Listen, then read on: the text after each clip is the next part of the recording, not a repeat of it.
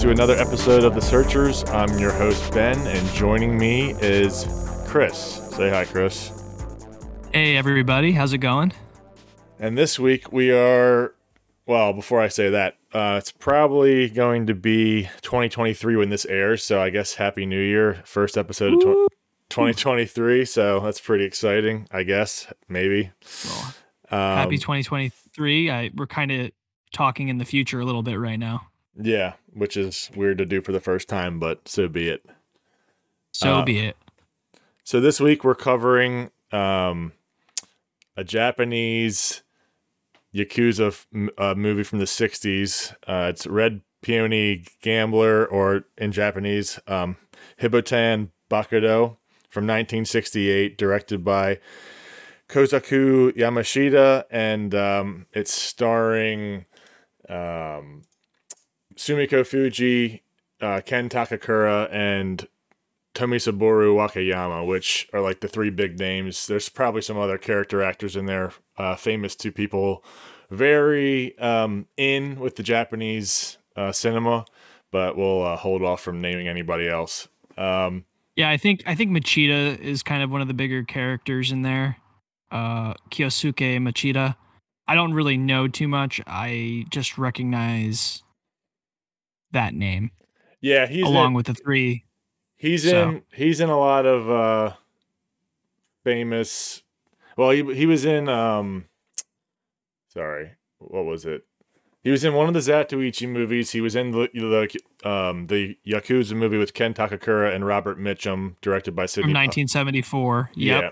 Yep. And he was in a couple of other Kinji Fukasaku movies that you might be familiar with, but they got Arrow releases actually recently. Um, one is Street Mobster. He might have been in, uh, maybe not in Battles uh, Without Honor and Humanity, but I know he was in a couple movies that have just gotten you know recent releases on DVD and have kind of or Blu-ray rather and have been getting their resurgence with like the hardcore cinema fans. So definitely, uh, Yeah, he- he's in a lot of he stuff. was also he, he was also in Wolf Guy from 1975. I have heard of that, but I have not seen it.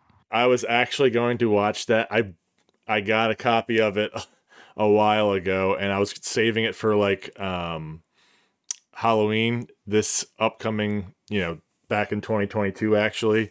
And Yep. unf- unfortunately, uh, I had a work trip that in like the first three weeks of uh, October, so I didn't really get to it. But I'll I'll save it for next year. I'm looking forward to it. Just don't have another work trip in October. Actually, the, yeah, that one's that one's yearly, but it got rescheduled. For the next time it will be in March 2024. So luckily, don't have to worry Oh, about that one. Yeah, Good, good. You get to enjoy your uh, routine October horror fest and stuff that everybody does. Well, not really a horror guy, but I'll I'll throw in some Japanese movies. Uh, you know what? I'm not much of a horror guy, although I'll partake in anything, and I'll follow the horror trend sometimes. Like this past year, I dug a, my heels a little bit into the weird western or the western horror genre, which I briefly talked to you about actually um, back in September or October Yeah, I remember. you were helping me try to find a few movies that might fit that category. And i i watched about eight. It's a pretty broad genre definition and kind of interesting. Yeah, and for being such a big fan of westerns, I'm I'm familiar with a couple of the films that you brought up, but most of them I'm like, what is this? they're very weird. A lot of them are just very strange and they're also either incredibly campy or they are you know c level films if you want to call them that d d d you know yeah, not definitely not A listers or B listers even. You kind of go d- knock down a few letters in the alphabet there to get to where those movies are. So No, totally understood, and I mean, I, there's definitely plenty of films that I've probably seen in that same vein, just not that uh, not that genre specifically. There's always a time and a place for, um, I guess you would you call that schlock, or is that something different? no, I I think it would fit there also. It's it's its own thing, really. It would fit into schlock though, if, if you want to use the term. Schlock is kind of like the broad, all encompassing term for for you know, low low budget, campy, weird stuff. You know? Okay. In other words, it, in other words, it would be trash. You can call it trash. People call it trash. They like their trash. One man's trash is another man's treasure, as they say. Yeah. Uh, there's plenty of. I know there's some people who kind of use that same term, or, or uh, I guess they'd say yeah, trash. But in the uh, anime community, I know when I used to be semi into that, um, not as much as most people that are really into it, but uh, they'd have their Yeah. quote, quote unquote trash shows that were just like completely gratuitous in whatever ridiculous way, and those never really did anything for me. But yeah, I know that's that's that's kind of They'll either they'll either hit you, you know, hit you in the right spot or not. The nice way to put it is probably calling it a genre picture. A lot of what people quote unquote call genre pictures, you know, are sort of like Albert Pyun that we touched upon um, a few weeks ago now with Down Twisted. Digging into the certain weird things that they like to dig into with um like down twisted was sort of like a comic it was described as a pulpy comic noir in a few reviews i read and i thought that was accurate even if maybe it's not great for everybody if that makes sense you know bridging that gap with action some suspense it followed a few rom-com tropes too but it, it didn't it didn't actually fulfill the tropes to the to the fullest. Yeah, he borrowed with- from a, uh, he borrowed from a lot of different uh, cliches and kind of made this Exactly. very different Exactly. piece. And as we had mentioned, you know, he was inspired. He had a lot. It was a whole melting pot of inspiration there, specifically from Walter Hill's Streets of Fire, which I still need to see. Go do it. Everyone go do that. It's awesome. You heard it. Ben says, "Go do it. Watch Streets of Fire, guys."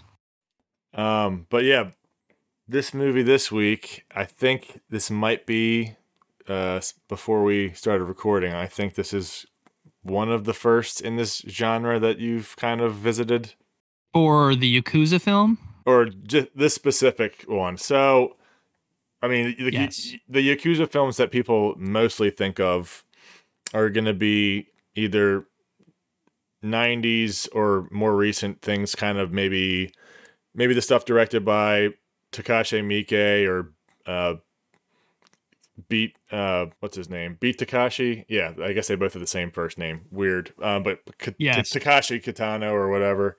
I'm not a huge fan of those movies, but um, most people would think of either that. They probably, if they're really into films, they would know the Pollack Yakuza movie, which was not successful in the U.S. or Japan, which it's more of a probably a cult film at this point. Um, or they or they would know the uh, the Kinji Fukasaku movies because well they're getting a huge they're getting an absolutely huge re- resurgence on um, home video with through Arrow. Um, oh really? oh yeah, they've they've gotten released through Arrow. He- He's gotten his other movies released like Street Mobster. Uh, there's there's I forget what it's called, Graveyard of Graveyard of something. uh, Arrow. I mean they're they've released like in the past couple years probably eight or nine of these movies, and I'm like what. Since when do you guys like accusing movies? They're usually re- are releasing basically horror movies or just really weird um, indie cult. Uh, I guess yeah, indie cultish. That's kind of their thing. I mean, Well, it it it relates very much to the samurai film, correct? Which one? The Yaku- the Yakuza. Well, I'm just saying in general. Does does the Yakuza Um, genre sort of uh, fuse a little bit with the samurai flick, or Well, am yeah. I getting that mixed up? well, yes and no. Um, so the the samurai flick would be you know something like what Seven Samurai or um Yojimbo. the Jimbo. Yeah, I mean those are all Kurosawa's pretty famous, but Um, there's people like Hideo Gosha, uh, well, he's director. Uh, there's a lot Yes. of guys from the 60s and 70s that those are more either Jidaigeki, which that's the whole thing with the Jedi and Star Wars and how Lucas stole that that from Kurosawa. Uh, that literally Jidaigeki means period piece. Um, so like those movies are, I would say, different from an, a Western perspective. I can definitely see saying, yeah, they're very similar, but to a Japanese audience, they're not. Um, the Yakuza movie, Yeah. I'm- I mean, I'm not a, I'm not an expert expert at all, but I, I know enough to be dangerous. Um, so this movie, r- the Red um, Peony Gambler, um, would be considered a, chi- a chivalry film or Ninkyo Eiga, uh, which is the Japanese what they call it, and those Yes. those are kind of they always are starring a, a either single or a single person or like a small group of people going against a, you know a greater force of you know evil or some kind of corrupt bad guys. And you know in this movie specifically our our heroes are are yakuza but not in what you'd think from a western perspective. Like they're not like evil. They're good yakuza. And uh, people would be like well what, what does that mean? Uh basically the yakuza the original reason that the yakuza were even formed was because towns back in the day or back in the day in japan you know four or five hundred years ago uh, of samurais if samurais didn't have masters they basically become bandits and they would just go around terrorizing towns kind of you know seven, seven samurai kind Yep. of in that same Yep. vein so towns would form these yakuza gangs that would fight the sa- like the th- I wouldn't consider them Ronin, but whatever. Uh, again, all the technical terms in Japanese, I, I I can't spit those out of. I've read it probably somewhere, but I can't spit it out of my brain because it's just I don't speak their language is so different. I, Um, I but- gotcha. but basically, so in this movie, in a in a Ninkyo uh, Eiga, in in this type of film, you're gonna have yakuza with strict um, a code of honor, and basically, there's always gonna be a party who disregards that code of honor and and does whatever they want to try to get ahead, and that is kind of the struggle.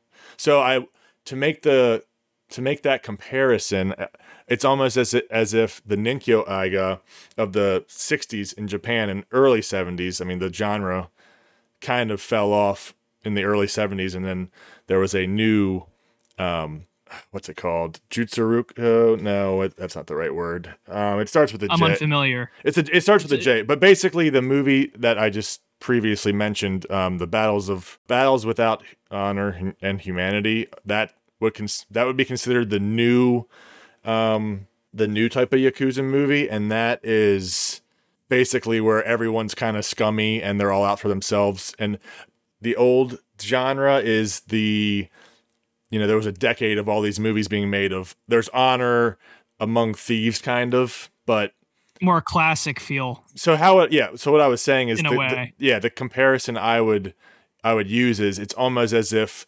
these traveling gambler type movies which is the ninko um aiga those are like the golden age of westerns and then the spaghetti westerns are like the new age uh, the spaghetti westerns that are pretty trashy and violent and they're cartoonishly violent and they're just very nihilistic. That's very similar to what happened with the Japanese cinema with the Yakuza flicks in the 70s. They became very just very dark films. Um, Okay.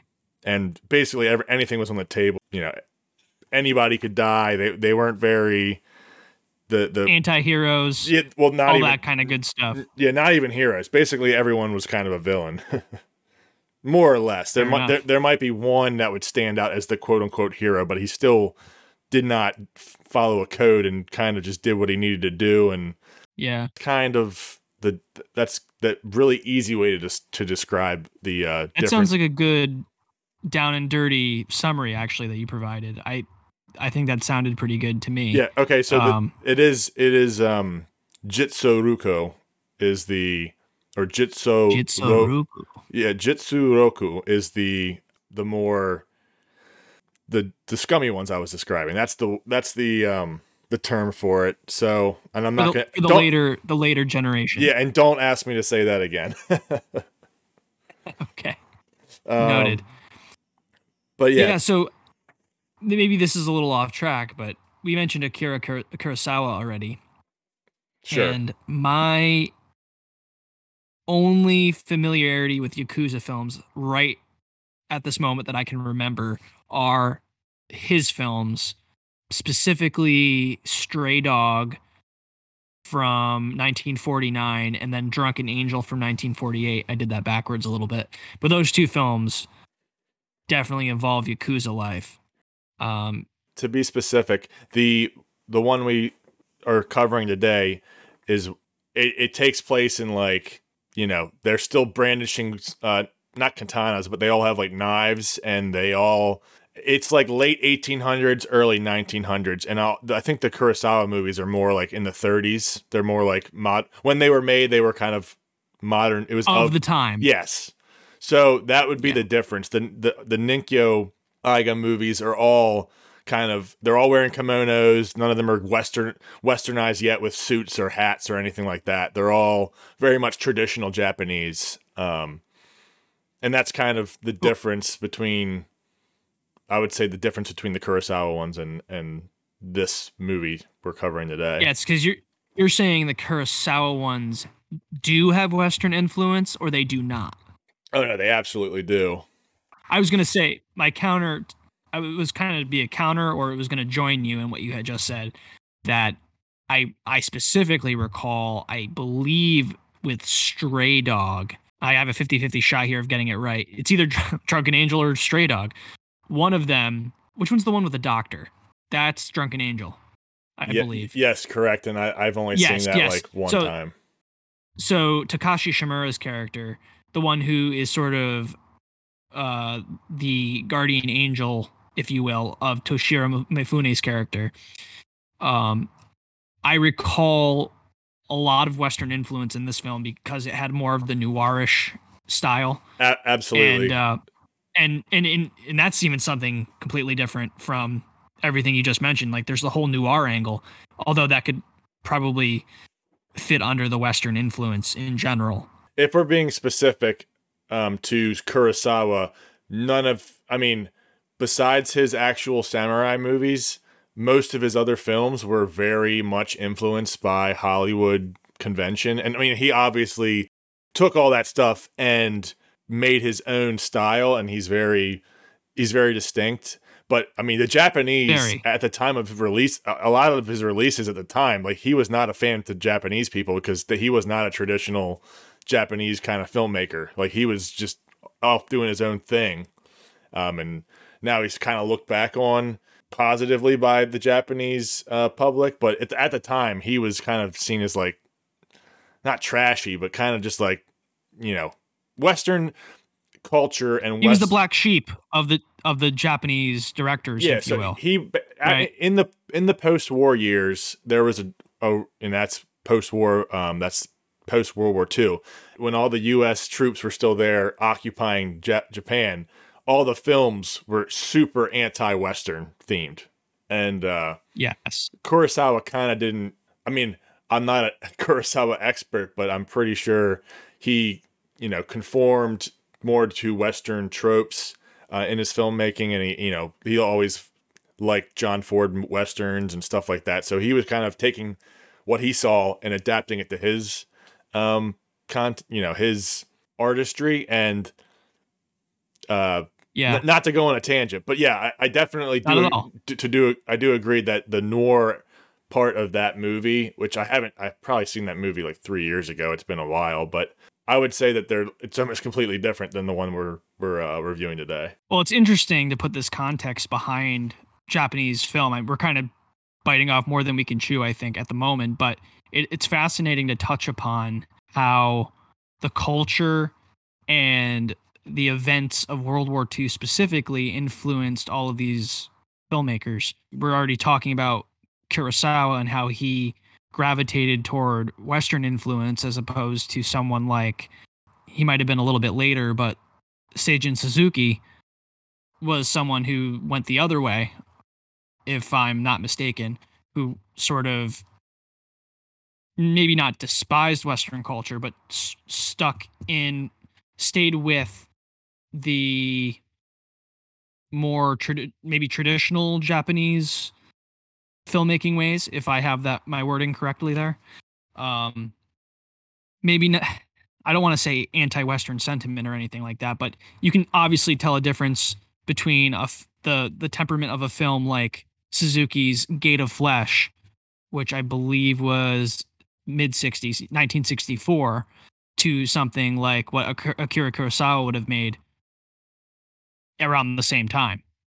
I'm not a Suzuki follower. I think I've seen one of his movies, which is what Tokyo Drifter, maybe, and I wasn't a super into it. But I know. Yeah, he, I mean, I'm just using him as an example. I, I it, there, there's probably plenty out there. It's just the first one that kind of came to oh, my yeah. mind.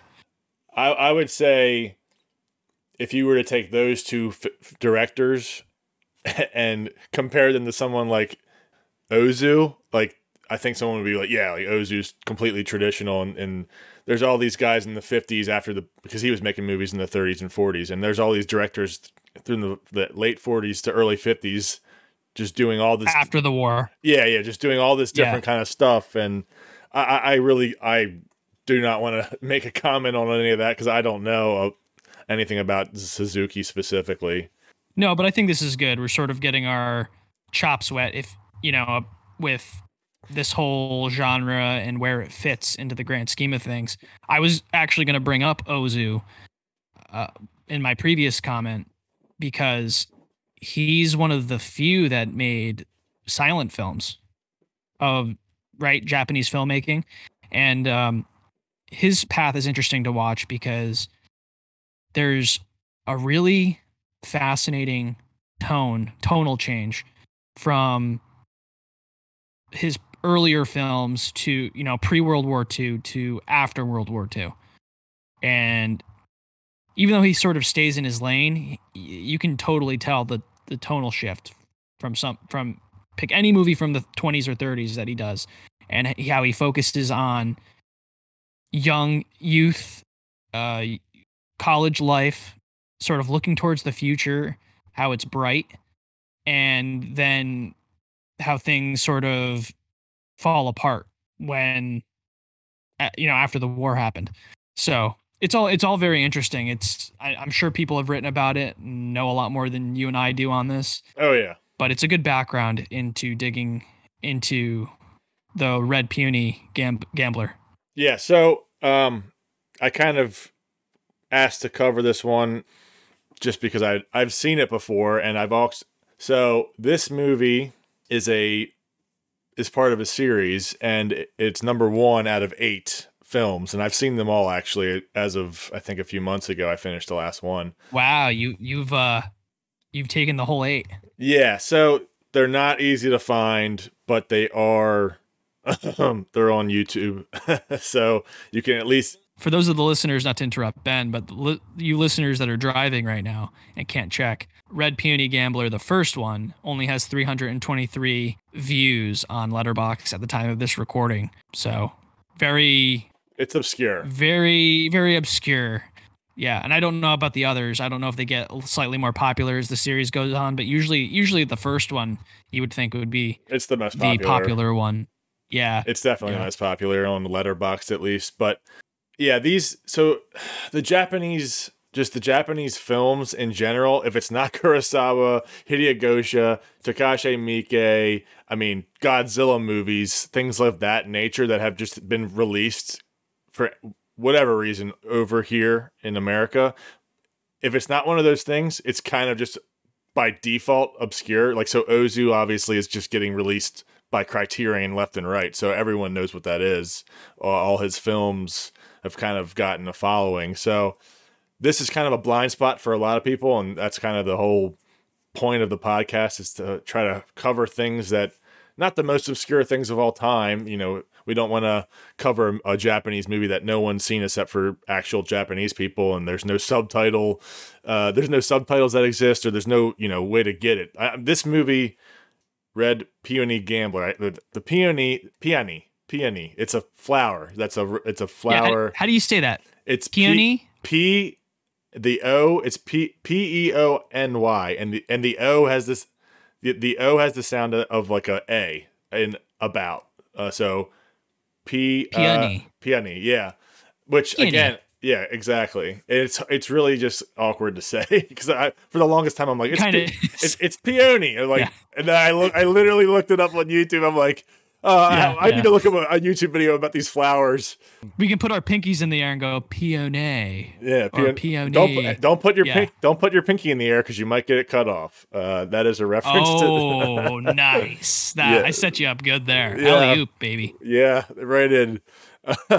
um, but yeah, so in the first in the opening scene um, of this movie, there's a they're in a gambling den, and uh, these gamblers are going at it, and that's your you've you've probably seen it if you've seen any Yakuza movies. Usually, there's a someone slicing their finger off because their boss says to to pay retribution to them fucking up. Basically, like oh you messed up. All right, cut your finger off to to uh you know for us for us to forgive you, you have to cut your finger off, which is again Size a digit. yeah, Yeah. like they're like cut the small finger off. I mean, and then I don't know for whatever reason this movie's coming into my head, but uh, Tokyo Drift, the F- Fast and the Furious Tokyo Drift, at the end of the movie Yes. where uh, you know Sonny Chiba's in there for the cameo and he's like the Yakuza boss and they're they're doing the final race.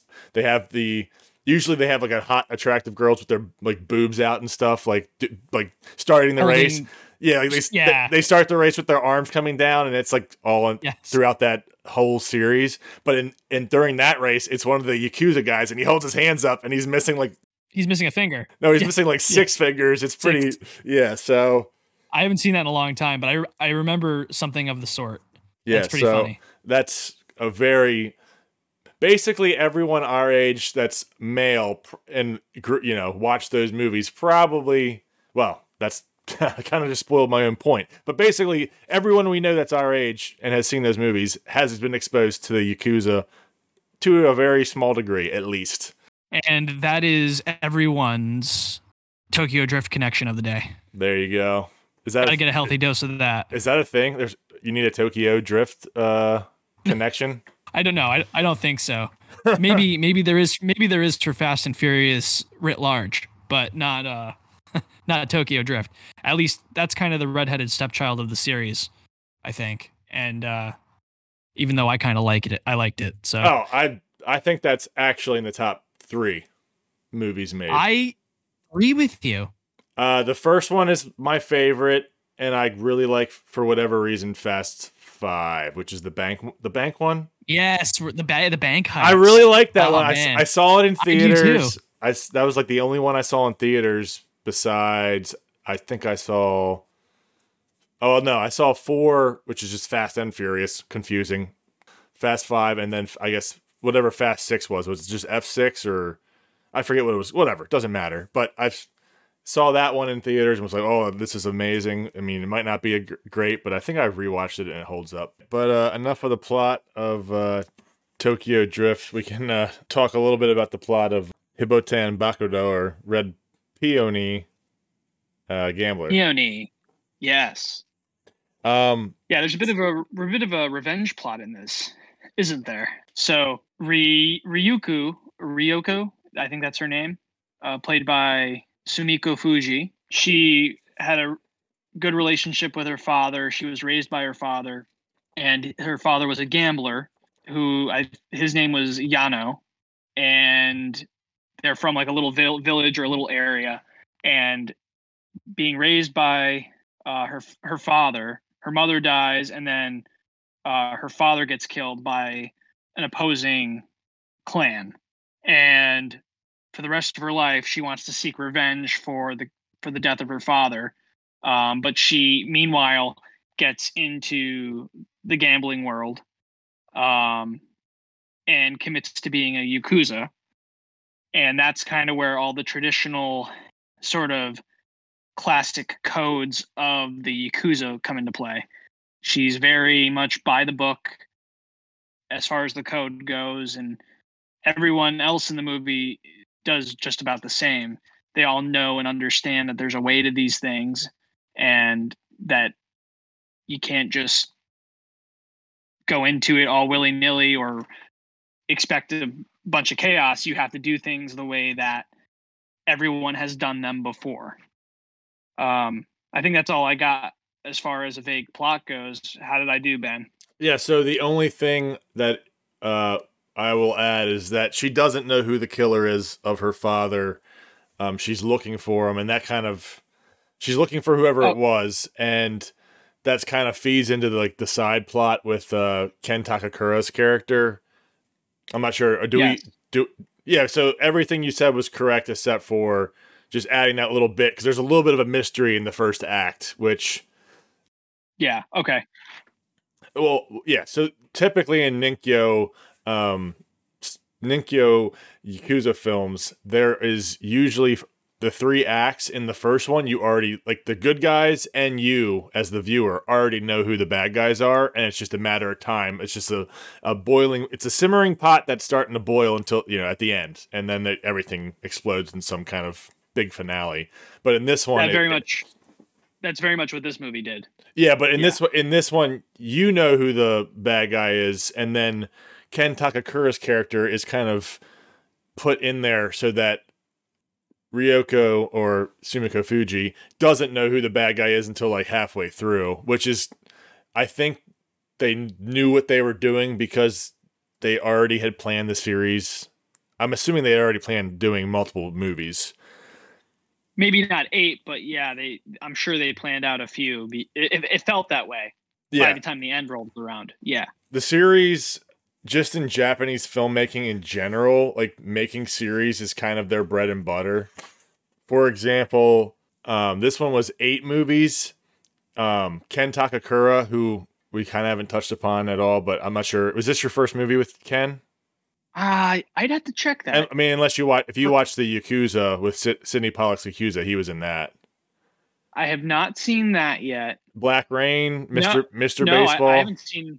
Nope, I haven't seen any of his movies. Mr. Baseball with Tom Selleck. yeah, ooh, I love Tom Selleck, big Magnum PI fan, oh but man, But uh, that Yeah, movie's yeah. that movie's actually fairly good. It's a comedy, but so then Takakura. I mean, that was in the '90s, so this is thirty, almost thirty early years. '90s. Yeah, so yeah, 30 years apart. so he was like probably in, in his 60s there. So completely different.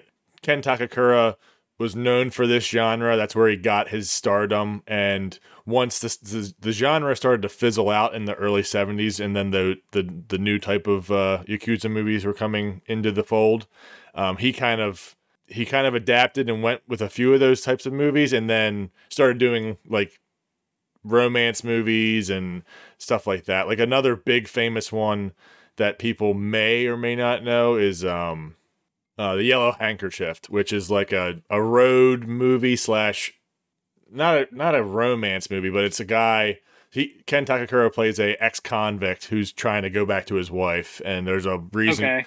not to spoil not to spoil anything, but he there's a reason he kind of can't initially, um, and it you know the Japanese sense of honor always filters into almost every single one of their stories. So that's in there. Um, that's a that's a I own that on Blu-ray actually. I got the Twilight Time Blu-ray and it was like limited to three thousand. I'm pretty sure it's sold out, but Very nice. not to not to I'm not bragging. I'm just saying like I really like Ken Takakura. I've seen 20 of his Yeah. movies. Really, really like the That's guy. a lot.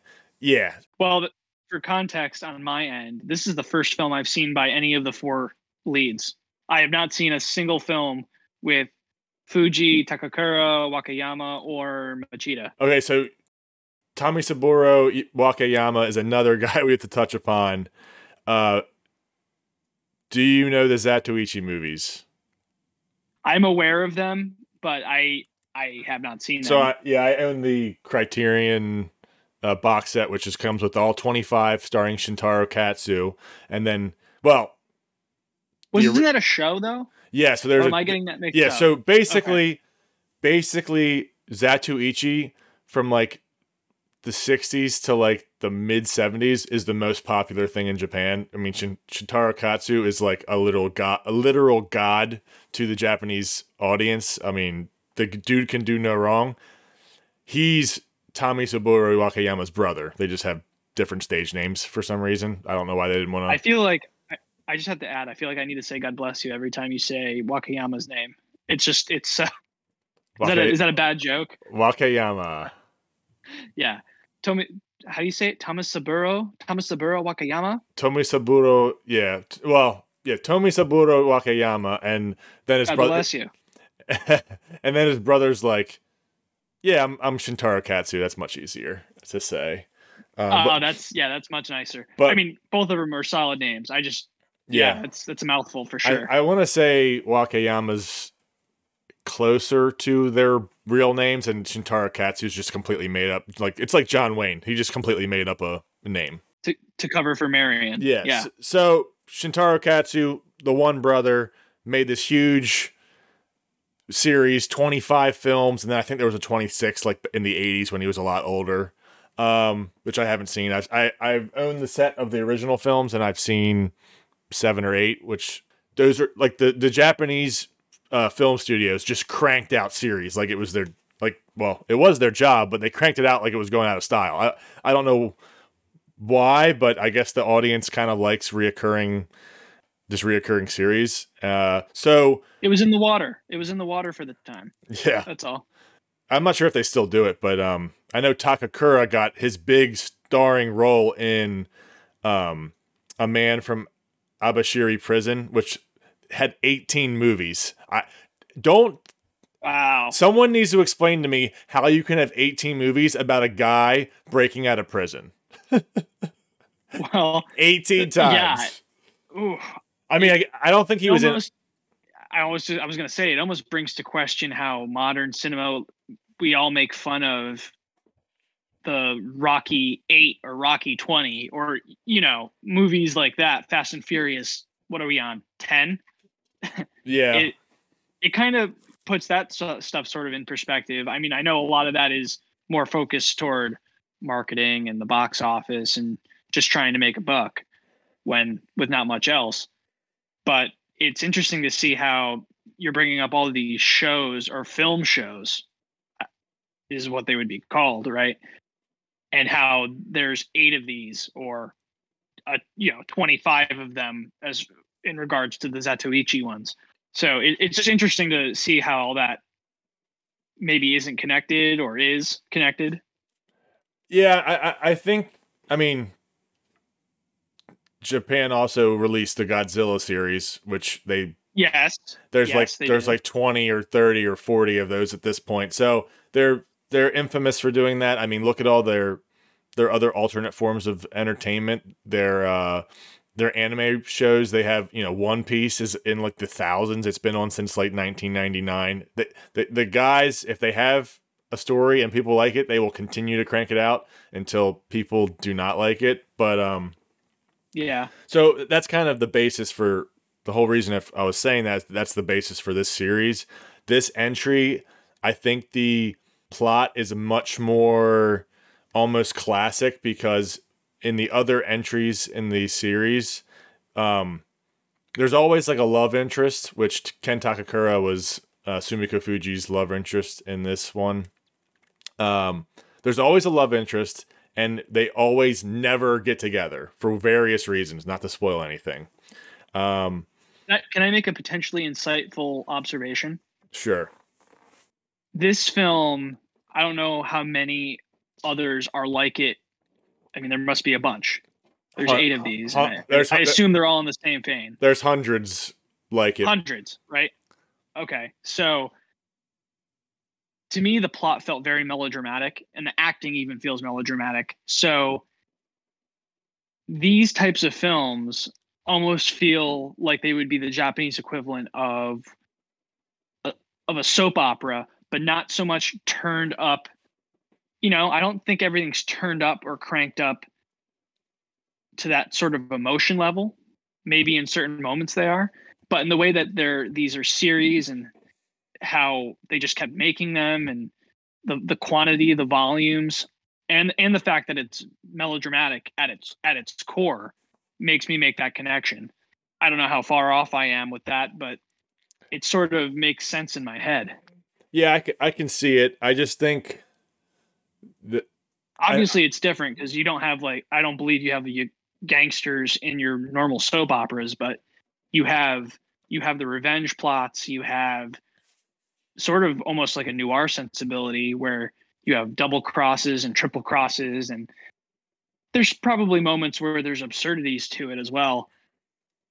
But Yeah, that so just makes sense in my head. so yeah. that's just kind of the I think one of the not I think that's just one of the hallmarks of Japanese uh storytelling is there's always got to be there's always got to be some type of melodrama uh for whatever set pieces they're they're producing and and and showing. So I, I would say for this one specifically, this movie, excuse me, I I think that this movie is special because there's not many movies in Japanese cinema, especially at this time, with a female lead. I mean, she Definitely not. she Yeah. th- th- so there's this there's this and it's timely even though this episode is being released in 2023 we're at the very end stages of 2022 and a piece of news that just came out which is it's kind of timely for me picking this movie is um jennifer lawrence's comments uh, a couple weeks ago about how she was the first female action star of all time or something crazy like that and then I had no idea she said that. yeah, she's clear narcissistic, egotistical idiot. But She, regard she really said that. What about? Come on. What about Uma Thurman and Kill Bill? well, that's like Come yeah. on. What about Sigourney Re- Weaver at Aliens? What An about Alien. A- Angela Angela Mao and all the '70s kung fu movies from the Hong Kong? I mean, it's it's an absolutely Oh man, ridiculous claim. that is. But yeah. my, my my point of bringing that up is in this movie and in the entire series, there's this there's this struggle in in Sumiko Fuji's character, which her character's name is um so that she has two names. She has like her traveling gambler name, which is Oryu, the red peony, which is in re- uh, that's in reference to the tattoo her yakuza tattoos on her shoulder are the, the two red flowers and Yes. her real name, which is Ryoko. So there's this, there's this, in her character, there's this very big struggle between feminine and masculine, and I think that's just kind of, for whatever reason, she became a star in like 65, 66, and then they just went with her because they knew she was guaranteed money, guaranteed box office hit. Well, she's gorgeous. Oh shit! I mean, Also. she's a very, S- s- very beautiful woman. So that that helps. Yeah, And you you bring up the tattoos. I know that's to her character in the movie, but the moment that that happens and that she reveals the tattoos, I I was like I had to like wring my collar a little bit. It was like it was getting a little hot. Oh yeah. I was not expecting that, and it was truly effective for the type of character arc they were going for here. oh, and, And in the in the '60s in Japan, that's basically pornography. like she, that she- I I can see that. she like Yeah. pull, pulls down her her Just kimo- down to her kimo- shoulder. her Like, I- I kimono mean- comes down like she's wearing like a normal like a wedding dress from a a woman today. Like it's not even that far down, but there's you know her No, it's not even that far down, but she's showing off skin and part of part of it too is just the tattoo. It was sort of it was surprising. Well, yeah, the to the tattoos kind of feed into my comments about um, feminine versus masculine because, like, the tattoos right now in Japan, like having tattoos is like serious. Like the police will be watching you if you have tattoos, no matter what. Like if you're a Westerner and go over there, they're highly sensitive to tattoos. Like you go to a um, one of their Uh, their sp- like hot springs or whatever, like you have to cover your tattoos up. That's how strict they are because the, the Yakuza laws, like that's part of it. Like Yakuza have tattoos; it's just well known. It's a fact. So her having tattoos kind of feeds into this feminine, masculine tug of war because she she's assuming she's trying to assume her father's role as the head of the the uh, Yano family, um, the gambling family, and she's a, not it's not like they're she's not allowed to but it's kind of extremely frowned upon by like almost everyone that she comes across Right. well so she she finds out her father dies around you know i think she's 18 19 20 something like that and like yeah. she gives like there's this little intro then there's a, a flashback explaining the backstory with the father getting killed and then yes. and then she's you know this 23 24 year old highly highly um, renowned gambler in the area i guess in the prefecture she's in like people all know her by oreo or, oreo! Uryu, Uryu, the uh, red peony, because of her tattoos. I don't, I mean, I don't think she shows her tattoos off. That's just, I guess, how she's known by. Um, and there's a bunch of shots in the film with with the um, with the flowers. Actually, they're white, and at one point, someone's blood gets sprayed on them, and that was pretty symbolic, uh, pretty cool. Yeah, I mean, while we're talking about it now, I, I kind of dug into it a little bit. I like I like looking at imagery and what certain obvious symbols could mean. I guess peonies have a bunch of symbols, and they could vary depending on what color they are. Well, you can ed- you I can believe you can educate me on that because I I had besides looking up the video on YouTube for two minutes of some Southern man and his botanist show explaining to me how to say the word, I know nothing about peonies. got to look up how to say peonies, right? So, yeah. So I'm still saying I'm still saying it wrong. I know peonies, peonies. Peonies. Everybody Pe- listening, pe- everybody listening. Yeah. I Red- ap- apologies up front. red red peony gambler. There you go. Red peony gambler. All right, yeah. So I looked this up a little bit. Peonies have they're derived. It's actually derived from the Latin word peonia, which is also a form of the Greek word paeonia. Not sure if I'm even saying those right, but they're spelled differently. And there were, but basically a bunch of gods that um, testified to the plant's healing qualities because peonies, the, all the roots, the seeds, and the flowers were all frequently used in medicine. Okay, so um, and in, as a general symbol, peonies were a sign of happy marriage, symbolized honor, all that good stuff. So they were generally a good symbol. However, it was also believed that it once you had the peony, and if the flower if the flower petals started to come off, it was considered bad luck. So, sort of interesting how that changes quite drastically. So, if you can see the petals start to fall off, you have to brace yourself for disaster. Is what uh is what I was reading. Now, there's the different colors that I guess each one means something different. So, pink peonies, I read symbolize the beauty of marriage. No, there were no pink peonies in in this film. In the film, correct me if I'm wrong, Ben. This one only had red, white, and black. I don't remember the black, but you're correct on the other two counts. Okay, so maybe I'm misremembering on that. Um, so the white is overwhelmingly positive. Uh, sorry, I had that wrong.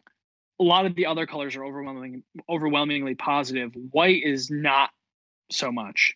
Usually, if you give someone white peonies, it means there's regret somewhere, regret or shyness. Um, Very interesting. and yeah it's it's sort of like all these i don't know if any of these things actually mean anything to the film um I mean, it's of very course when you look into symbols you can always apply you can always apply things to make them fit you I mean, know it's very well, um, it's very possible that this flower is literally used. I mean, it's it's it's I, I believe it's a Chinese flower from my two minutes of education on YouTube. I believe it's a Chinese flower, and it you know obviously has made it so it's it's made its way around the world and. In the 60s, if the Japanese are using it in a movie title, it's probably been there for a long time. Um, so maybe Yeah. they maybe that's a typical symbol. I'm not sure, but that, I mean that's super interesting. I didn't even think to look that up. i mean just just a broad so just to encompass or encapsulate everything i just said peonies are positive symbols. If someone gives you one it means good luck. If it starts to dry up and shrivel then that means you have to brace yourself for something terrible to happen. So, so that sounds pretty typical to me with a lot of eastern culture. Um, i'm not there's probably a lot more to uh, to all of that and what they mean in chinese culture specifically and and Ch- chinese and japanese culture and that's just my brief little interlude into the symbolism there there's really not much of an application towards marriage or anything in this movie so Well, I would say I, I would say there is subliminally if Okay. you take take the context of what I was just saying and what you just said, we'll put those together and make something awesome. So Let's do it. the feminine, the feminine versus masculine. It is the feminine versus masculine. What's that? Didactic, I guess, or the Dichotomy is juxt- the word you're looking for, right? dichotomy. The Or you're just talking about comparing the two. So you would juxtaposition. juxtaposed di- dichotomy, either or, they both work in this sense. But the entire series, she's judged for being a woman. From she goes from town to town. That's the whole traveling gambler spiel. Is each story is kind of episodic, and there are a couple of reoccurring characters. One being Tomisaburo Wakayama, and the other I forget her name.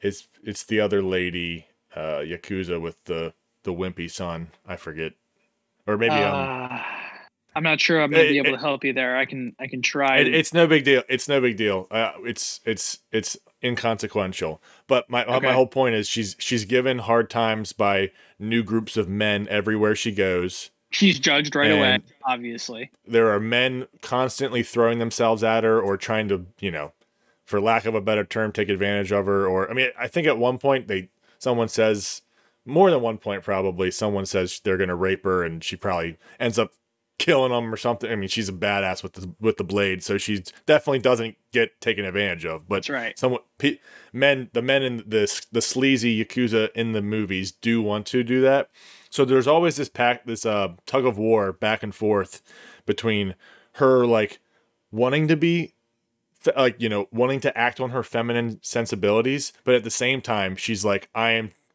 i'm taking over my father's i'm taking up my father's job as oyabun of the yano family. So now i'm basically a man. So that compared with what you just said and also what I already had written down Yeah. um, and this this is actually was in my Red Sun uh, collaboration review that we did a few months ago on Letterboxd. No, nice So- callback. In the Ninkyo Eiga genre, there's always and and even samurai genre, Chambara, all the eh, they're in a lot of Japanese movies, but it's really at the heart of this genre is the Giri Ninjo um, dichotomy. So Giri is duty, and in terms of Yakuza, the duty would be the duty to your clan, and Okay. Ninjo is your own. Ninjo is your own interest, and again, there's I think I think the Ninjo, if you go if you deep dive into the meaning, I think it means more like your your natural conscience and uh, you know kn- knowing what you want to do for yourself, and then the Giri is kind of just knowing what the quote unquote right thing to do is um, Okay. in an actual literal translation i think. So there's always this this uh duty that that a lot of characters always have. Like remember her uh, i forget i know the translation is blowfish but one of her disciples is like no matter what he's going to follow her. He's not going to marry. He's not going to do anything because he's going to follow his oyabun and sacrifice his life for her. So that's kind of the the Giri part, and she and uh, her character Sumiko Fuji uh, Fuji's character Ryoko or Oryu is always struggling with her sense of duty and then her ninjo and her own interest of more or less it's always being with a man. So in this movie it's Ken Takakura Yes. in in a couple of the movie. So it's Ken Takakura here. I think he might be in one one other movie in in the eight movies, which he's playing somebody else, which is funny. Then Bunta, Su- Su- Bunta Sugawara, who's another very big, famous. Uh, when I say very big, he's very big in the in the the Yakuza genre. Um, especially the the the new agey kind that are all nihilistic. He was a big star there, but he made his his debut in these Ninkyo movies.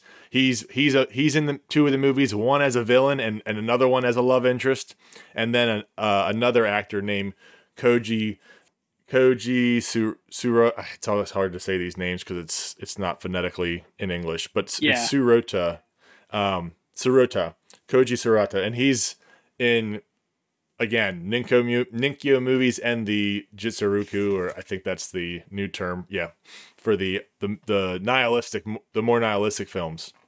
So she has all the, all these love interests throughout the series, and the bottom line is she.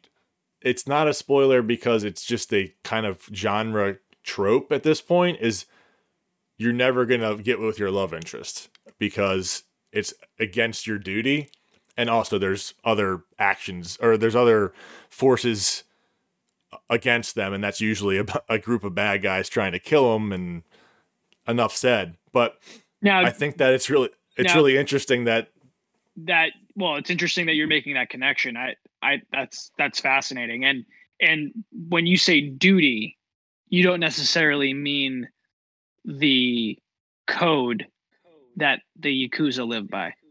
Well, no duty would be duty that that code, the code of Bushido, which is for the samurai. They they have a they have a code, and there's plenty of movies that that critique the Bushido code. I mean, that are very anti just stark following of a code and being more individual.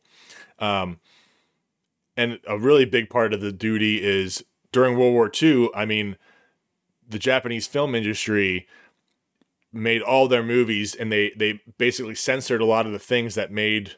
Uh, like they censored a lot of stuff and made sure everything was about one's duty to their country, so that a bunch of young men would go out and basically kamikaze themselves for the country, and that's why a lot of the critique in the 50s 60s and even past that but it's it's mostly the 60s are very anti-western very anti non-traditional like they're they they want they want traditional japanese culture. They're they don't like the if you notice in this movie one of the characters ak i mean the the bad guy in Yep. the first see the first scene you see him in he's wearing a suit. Right. that that's on purpose. And he's actually a corrupt he's a he's a a, a gambler who who uh, can we spoil the plot or should we not? Uh I, i'm not going to spoil it. Yeah, so basically regardless of the yeah regardless of his involvement in the plot he is a gambler who made his way up from nothing and now at some point in the movie he he like basically tells i i forget who he tells but he tells someone hey like next year i'm running for for like mayor or something of of whatever town they're in. Like yeah. it's, and he's he's pretty i mean he's corrupt. So there's there, there's always this um critical lens in japanese filmmaking in that era that they do not like corrupt politicians they do not like people that are um anti-japanese they do not like people that are anti um worker i mean it's very much like the politics of the time The and you can see that in- Very much upfront. It's not hidden. It's this- always oh the social it's always this one is this one it has almost nothing compared to the this the following seven okay. They are very very socio politically um aware let's just say it's it's it's right on the like they don't even waste time it's right on it's right on their sleeve you can see it So do you there think there's no do you think having seen all eight, do you think that that improves the experience for these movies or does not improve the experience for these movies? So I, I think it's a good series. I I like this one uh, originally, not this. Yeah, whatever. I'll just say it. Originally, I rated this a nine. After and I watched this two years ago, I think for the first time. Yep. Okay. If I were to if I were to watch all the Japanese movies I've seen in different orders, I probably would not give this a nine, but I'm going to keep it at a nine for now because it really is. uh, it's a good entry in this series specifically because there's not as much political stuff up front and on the sleeve, and it's more of a straight story of just revenge and corruption and betrayal. And I kind of like, I kind of, I kind of tend to gravitate towards that um, type of story. But I do like the other ones because even though those those political kind of most of the time they're suggestive, but I think in one or two it's just outright like so a character says yeah, a character says like XYZ you should think this and the other character is arguing with them and it's just it's just in it's in the dialogue. I mean, it's pretty uh, uh, it's blatant. Lots of um, exposition, probably. But yes, but I I I I honestly think that if you didn't if you didn't uh, know the politics of the time, it, you'd probably just miss it. So That, that's a fair comment.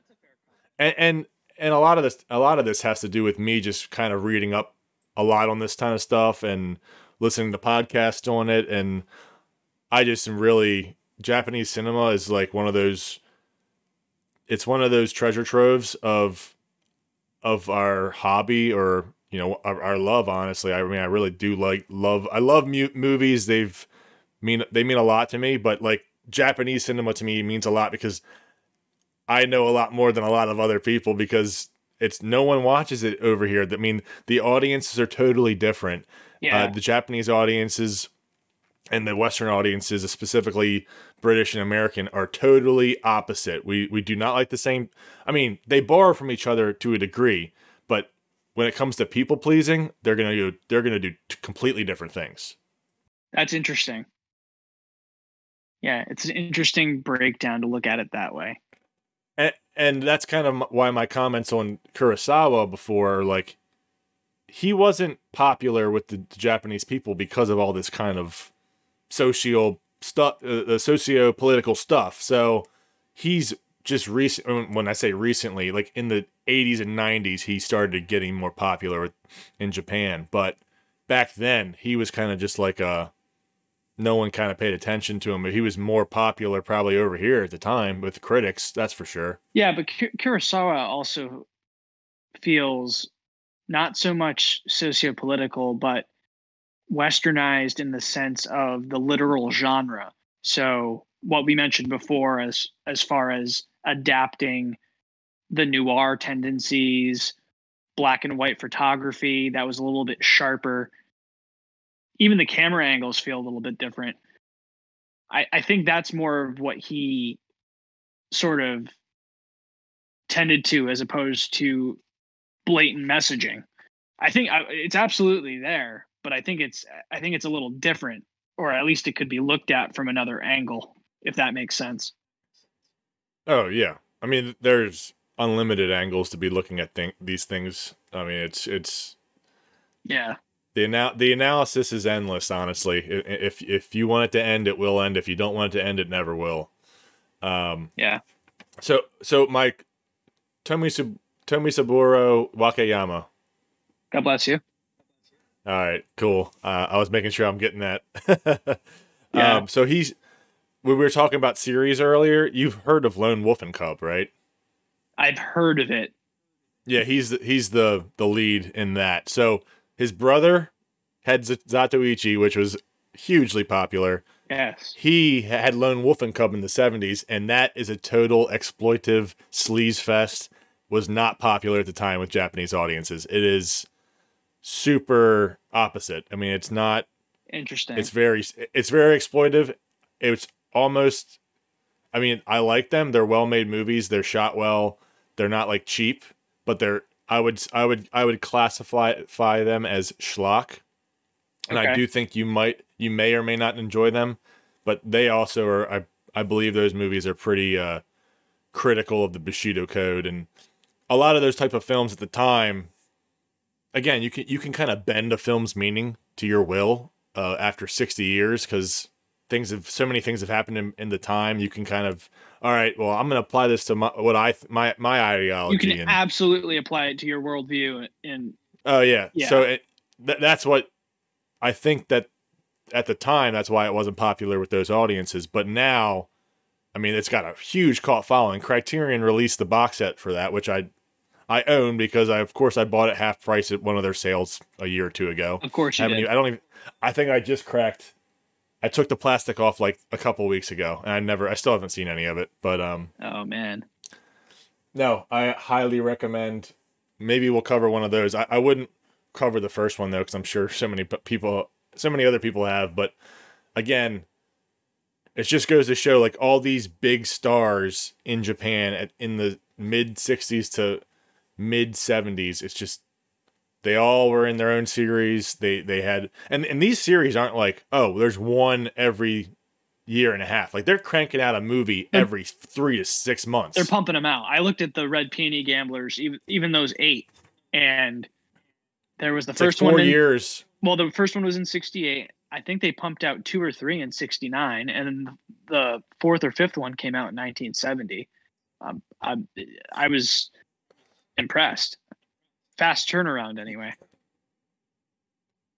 Yeah, I mean they are. Am I am I correct on those years? I- I, you're very close. I, I'm off the top of my head. I think it's maybe two and sixty-eight, Okay. three okay. and sixty-nine, two and seventy, and then uh, there might be like they slowed down. And uh, not to spoil the series for everyone, there's not really a definitive ending to the character's arc. It's just like there's a bunch of episodic things, and the last one kind of just there's no ending. Like she's she's still doing her thing. Um, Sumiko Fuji So, uh, is in all of them. Yes. Yeah, so she's in all of them. Like I said earlier, the love interests always change. Um, there's a lot of yeah. I think Ken, uh, Tom, Tommy Saburo, Wakayama. Yes. Uh, you didn't say God bless you. God time. bless you. All right. Sorry. Uh, I didn't he- know if that he's joke's in- gonna get he- old or not. No, so he's in.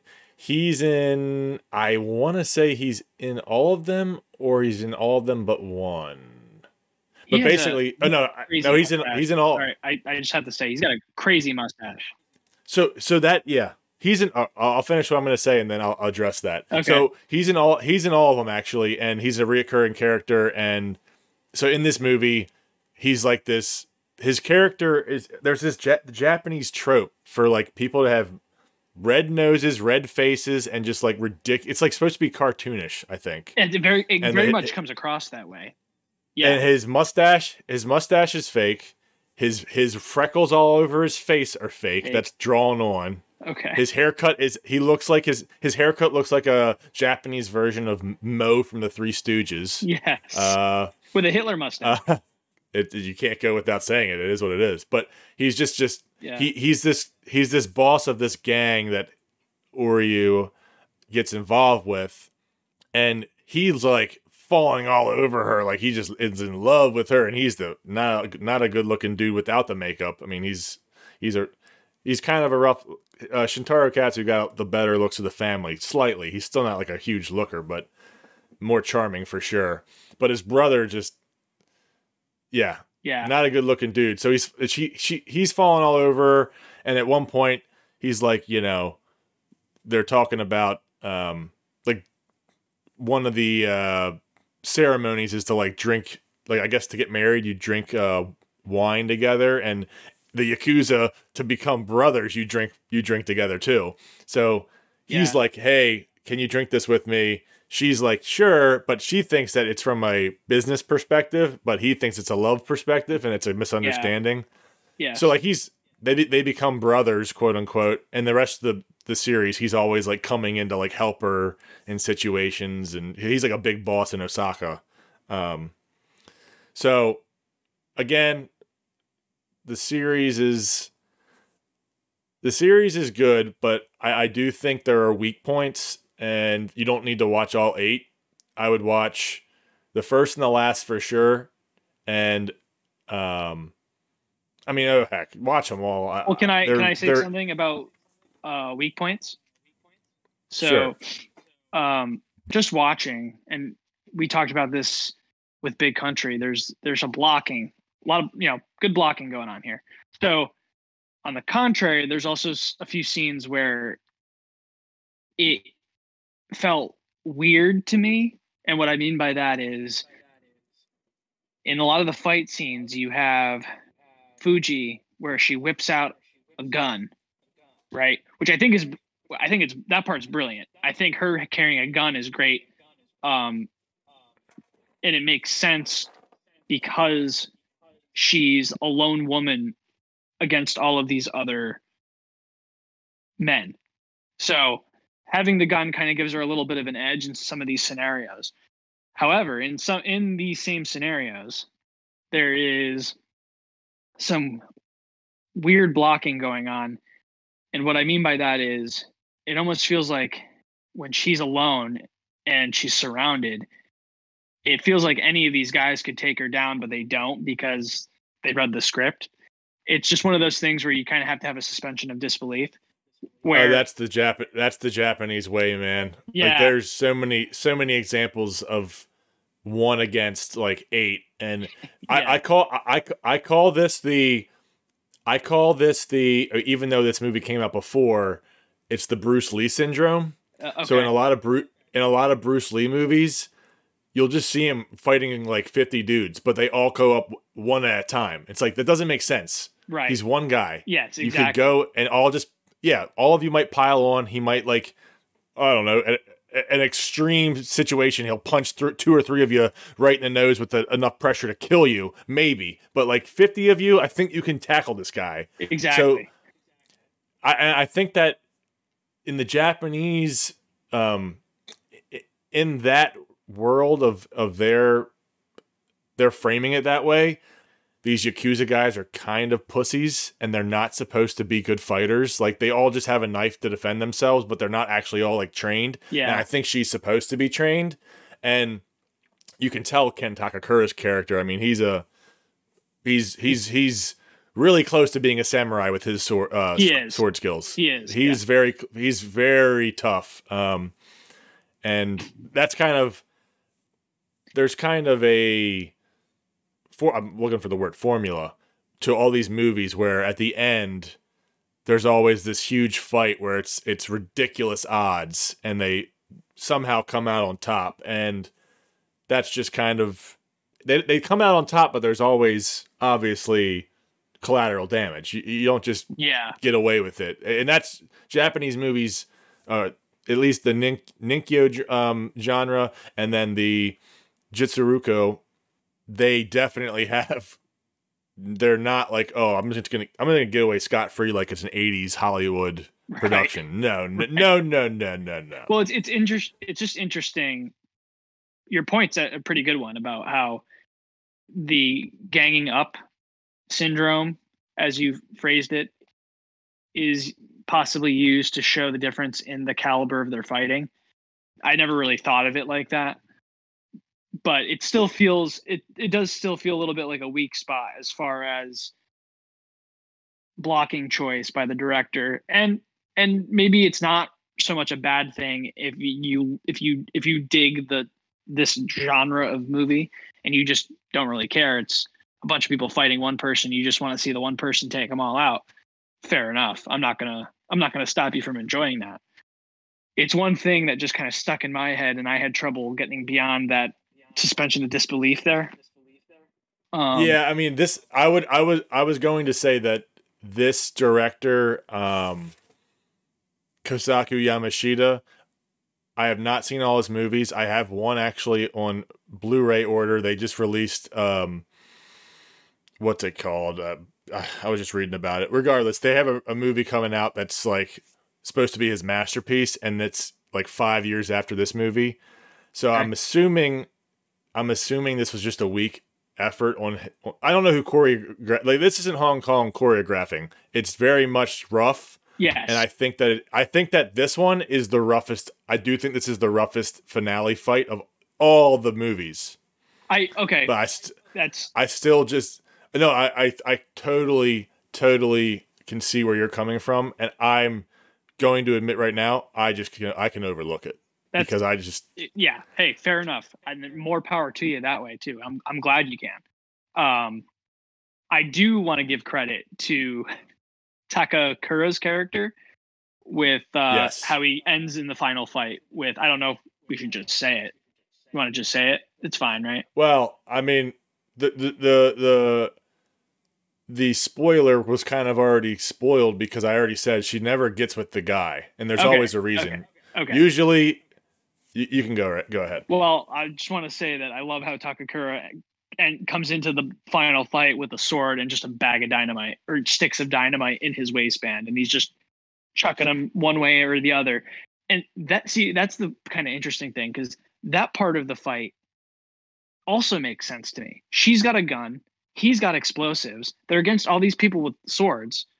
Makes perfect sense because now you have a range you have a ranged weapon and you have explosives makes perfect sense Yeah. So and then and then the That was- blocking feels like it just let me down.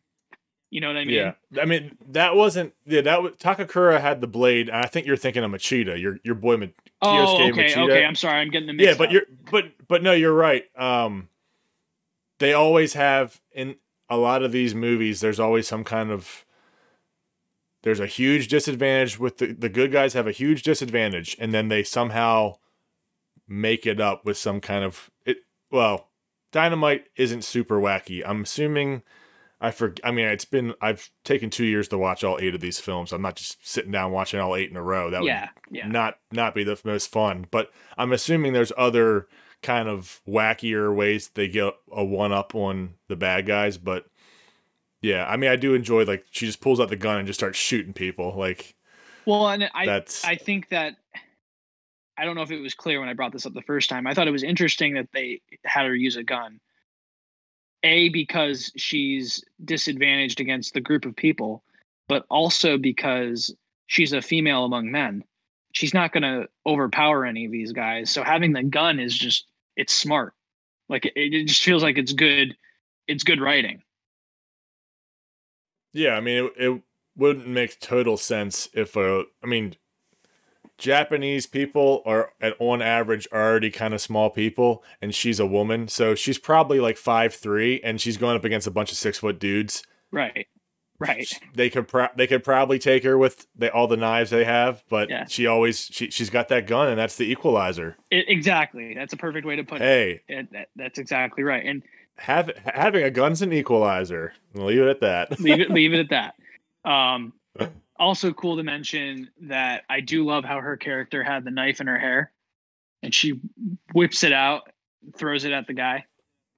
Yeah, I do dig that. I do dig mean, that too. That's just that's so there's that uh trope in all of her movies. She's got that blade, and then there's actually um a movie with Bunta Sugawara who, if you see a picture of him, you might recognize him just from seeing uh poster art on Letterboxd. But um, so he's in a movie. In there's a, a two movies he's in that was supposed to be a series that only had two movies, and I think the first one's called Cold Wind Manjiro, and he plays a, a traveling gambler, and he has this huge like six inch toothpick in his mouth, and in both movies he ends he ends up spitting it out in someone's eye like twice. It's awesome. Oh, that is awesome. I don't know. I don't know why. Like, that just think it's it's funny, but at the same time, you're not like the first time you watch it, you're not expecting it, and you see it, and you're like, holy shit! Like, okay, great. I guess that that makes sense. Like, why why would you not like that? You surprise. You just start the fight by surprising your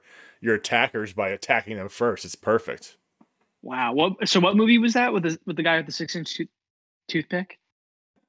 Um, I want to say it's Cold Wind Manjiro.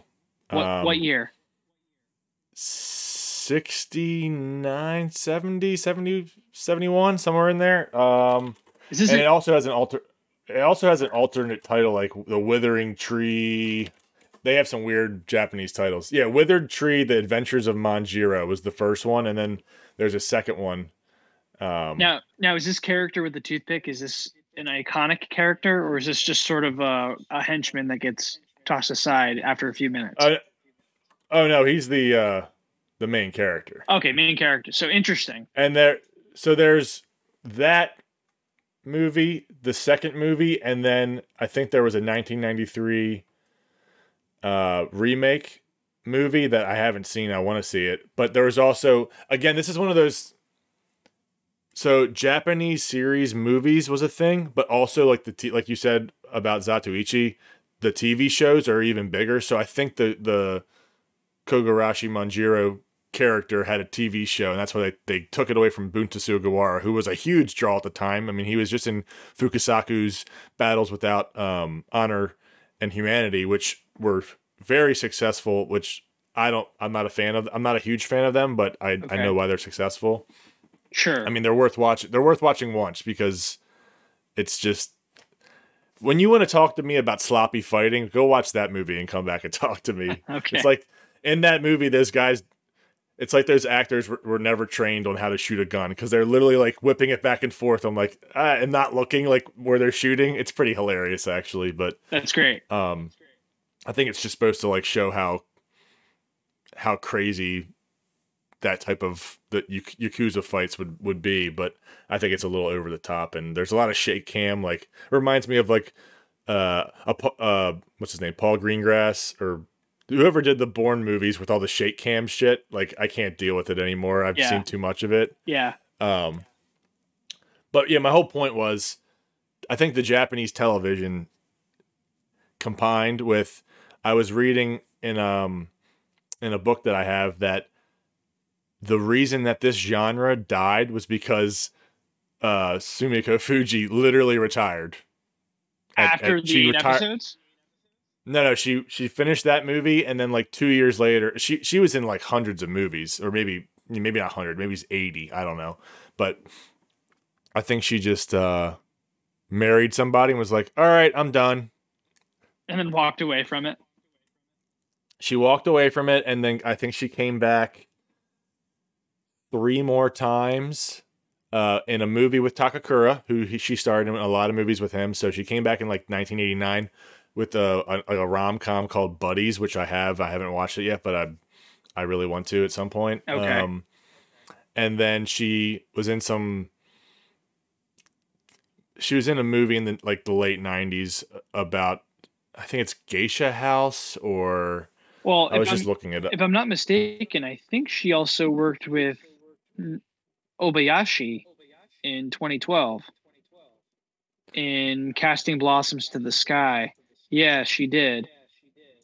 She's sort of like 10th build there. Um, but I'm a, I'm a little bit more familiar with uh, Obayashi's filmography. So, and that one's on my that one's in my watch list. Yeah, that's on my. I think I have that to watch too. But yeah, she's been in.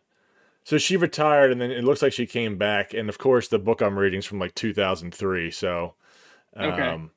So Yeah, she was a- she outdated, was a- but- she was a voice actor in Summer Wars, which is an anime movie from like late 2000s that was really successful. Yeah, she she, she came back, but I think she just in the 70s, like she's probably 30, 32 years old when she retires the first time, and she probably just wanted to have a family and kids. And then once she yeah, had a 15 to 20 year old, she's probably all right. I, my kids are grown up. I, I can come back now. right.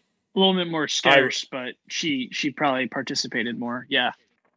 I've only seen her in this series, and that, well, again, I heard her as a voice actor in that movie, uh, Summer, Summer Wars. But other than that, I haven't seen any of her other stuff. So, and I really like her after seeing this series because she's not one, not only super attractive, but two, she's like got an amazing screen presence. She really Uh, does. those she really that does. that that gaze, man. I mean, she could just drill right through you, like Superman with his uh laser beam eyes. Just like Yeah. you're dead. yeah. Yeah. For for sure. That's part of the iconic nature of her character and how she holds down every scene she's in. Yeah, I Um, mean, without her, this this series would have not done as well. I mean, she. I, I I think she's the biggest draw. Like, yeah, I like Ken Takakura and the other actors I mentioned earlier in the other films. Like, I like all those guys. I like watching their films, but I, I'm coming to this series for uh, Sumiko Fuji. Yeah. Yeah. I'd agree with you. And that's that's the reason why uh, we should we would advertise it that way to any of our listeners that if you're seeing this movie, you're seeing it for Sumiko Fuji um, and how you have a woman in the spotlight um, in a Yakuza film. Yeah, I mean, Yeah. don't listen to J- don't listen to J Law. Uh, women Yeah. have been starring in movies for a while. Oh, Sorry, Jennifer we, Lawrence. we, we yeah, just com- grade A idiot. Um, or I think she was just purposely lying, but regardless, I highly recommend the series, and I'm sure there are there are probably other fem- female led yakuza movies that I just don't know of because all the Japanese stu- studios literally hold their cards to their chest so much that they, they don't want to release anything like getting anything over here as a on a Western release is impossible unless it's like been picked up by Criterion or Arrow or what you know. Yeah. Again, battles battles without um, honor and humanity, uh, Street Thug. Um, there, there's just a lot of like, okay, here's like ten or fifteen movies that, or or maybe twenty movies that all of us can see but that's not the entire genre. You're not you're not covering all your bases. You're just giving like That's a taste. breadcrumb, Yeah. just breadcrumbs. So, I I I, could talk about Japanese cinema for way too long, so I'm cutting myself off. And if you have anything else to say, I'm Well- going to say that you should say it. And also, I want to, you to, to uh, give your list. I I give this movie a nine. Okay. Um, if I were to watch it now for the first time versus all, I, I've watched a lot of Japanese cinema in the last two years. If I would have watched it first now versus before, it probably would be like a seven and a half, eight. But I'm still, I'm going to keep it at a nine. It is essential for anyone getting into the genre. Very nice. Very nice. I do want to go back just a smidge to our toothpick guy that you brought up.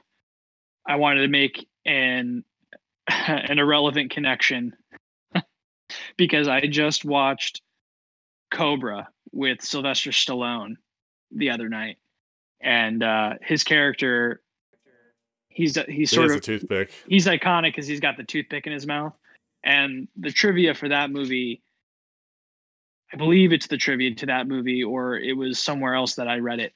But uh, Nicolas W.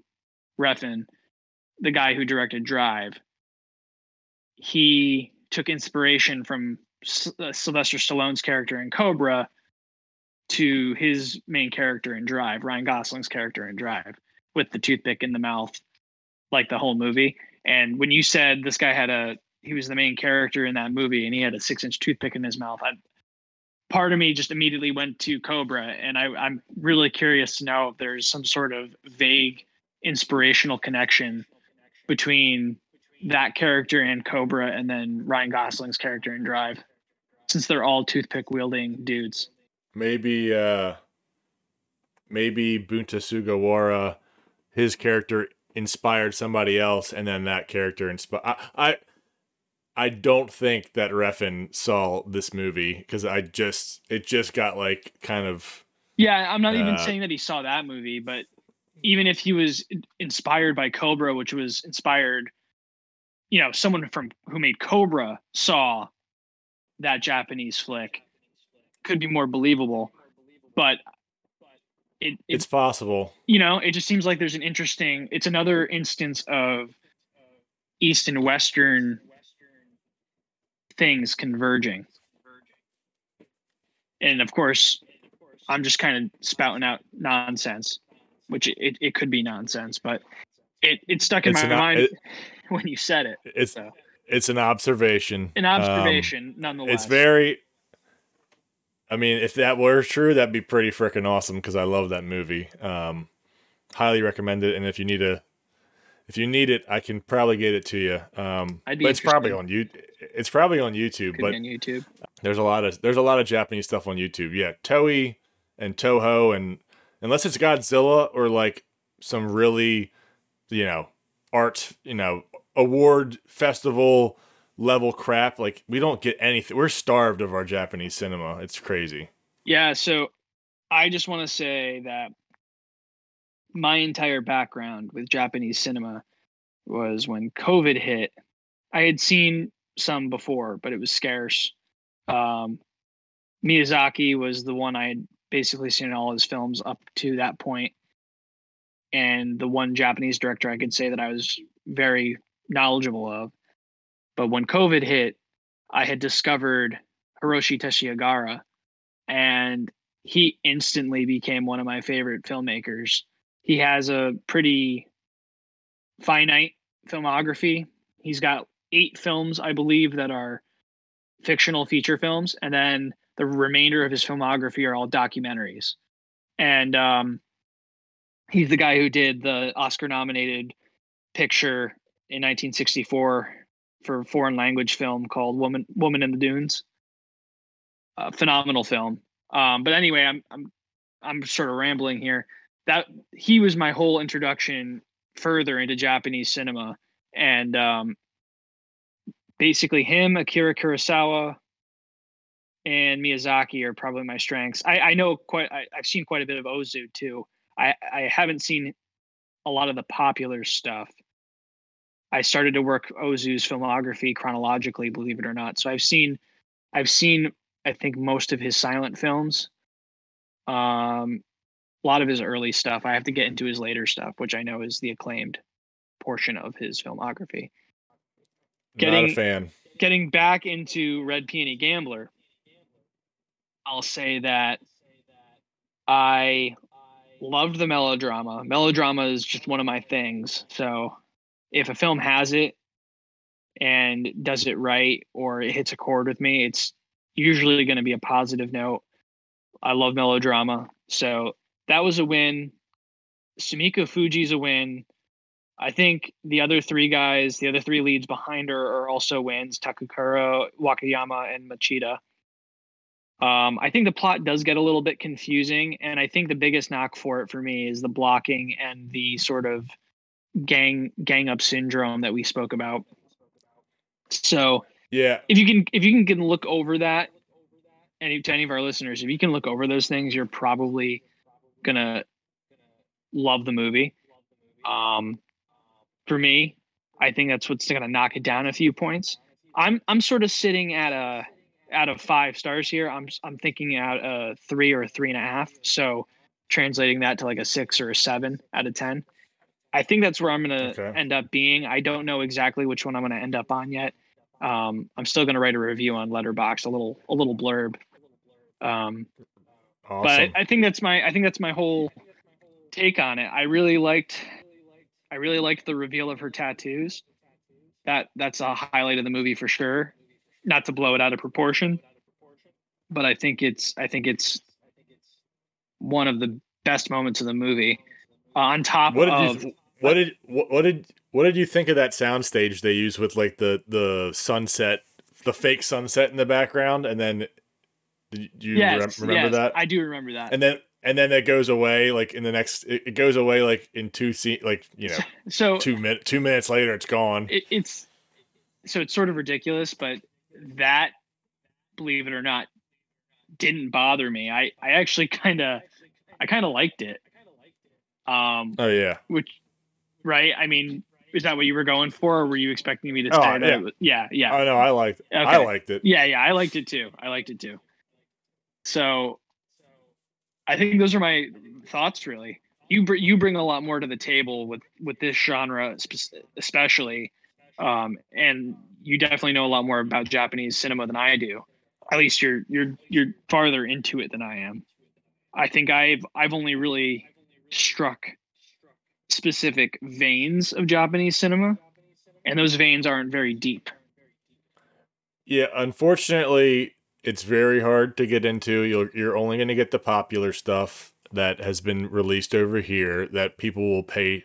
Like the amount of money Toei and Toho and Nikkatsu and all those other companies that make movies, like they're just difficult as hell for distributors to deal with. They it, to get a movie over here from them is impossible. So the only way you, you can see it is if you get lucky enough to see it in the theater or somehow there's a copy of it. I mean, there's plenty of DVD companies online that uh, I, I guess because copyright laws are kind of inter- international copyright laws are kind of meh. Like, yeah, yeah, I guess I guess they I guess they don't care. So right. I have like two or three DVDs that I bought for like five bucks each that come in these little skinny cases with movies that aren't the best quality, but it's the only way I'm going to see it. So Right.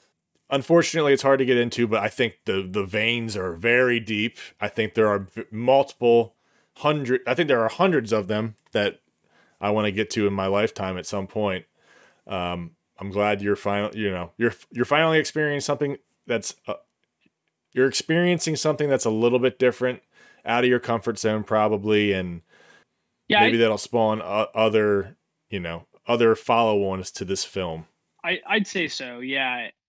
I mean, I'm trying to think of other Yakuza films I've seen, and I I'm, I cannot think of others other than again the at least the are- two that the- Kurosawa made that I saw.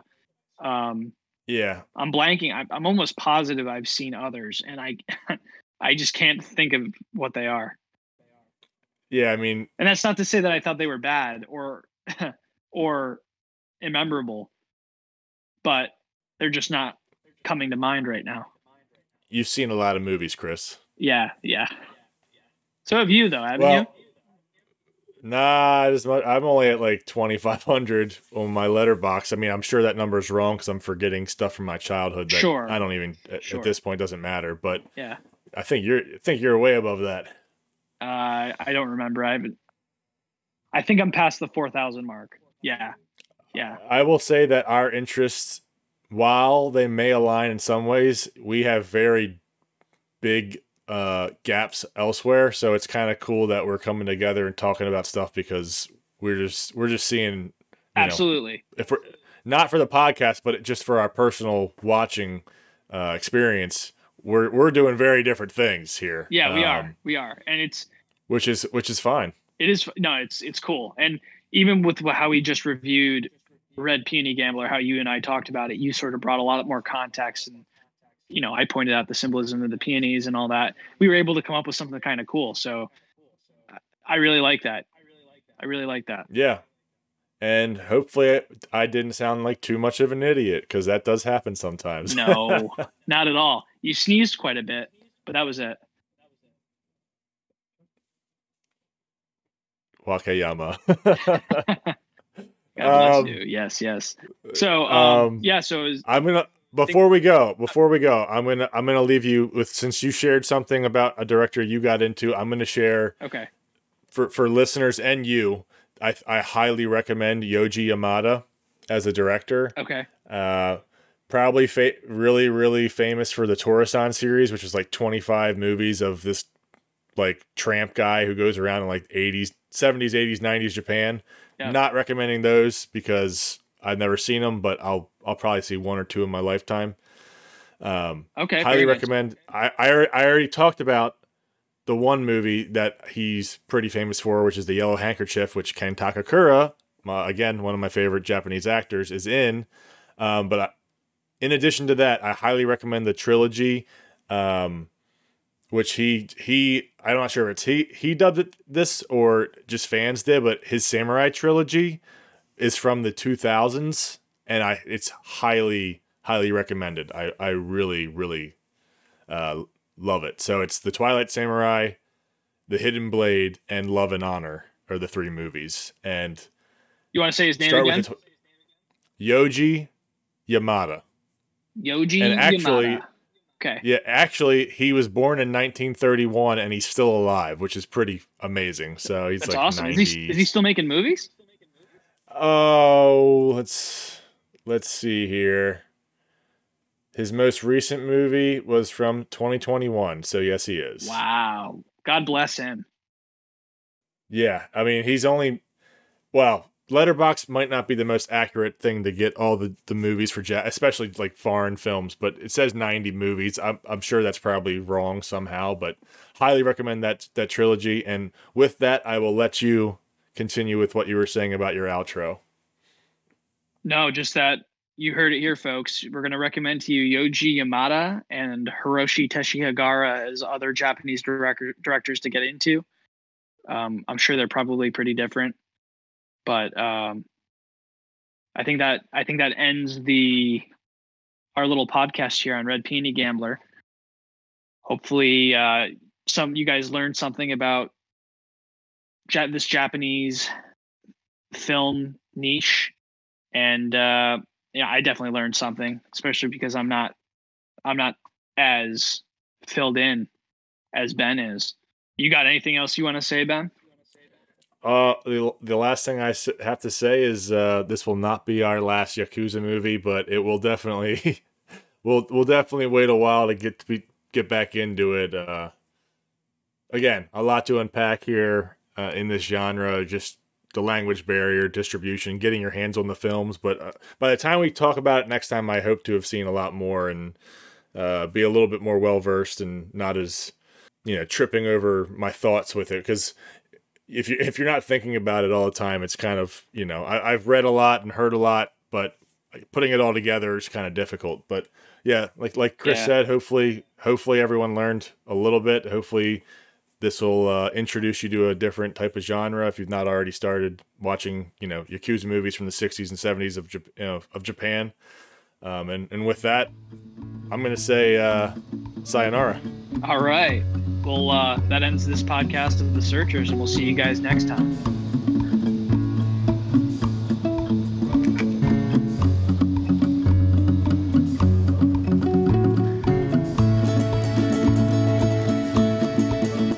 Thanks for listening to the Searchers Podcast. If you want to hear more of our thoughts on movies, you can find us on Letterboxd. Ben at Giant13, Chris at Ziglet underscore Mur, and me at Kevin Chan. Find us on Spotify and Apple Podcasts and on searchersfilmpodcast.podbean.com. Until next time, people.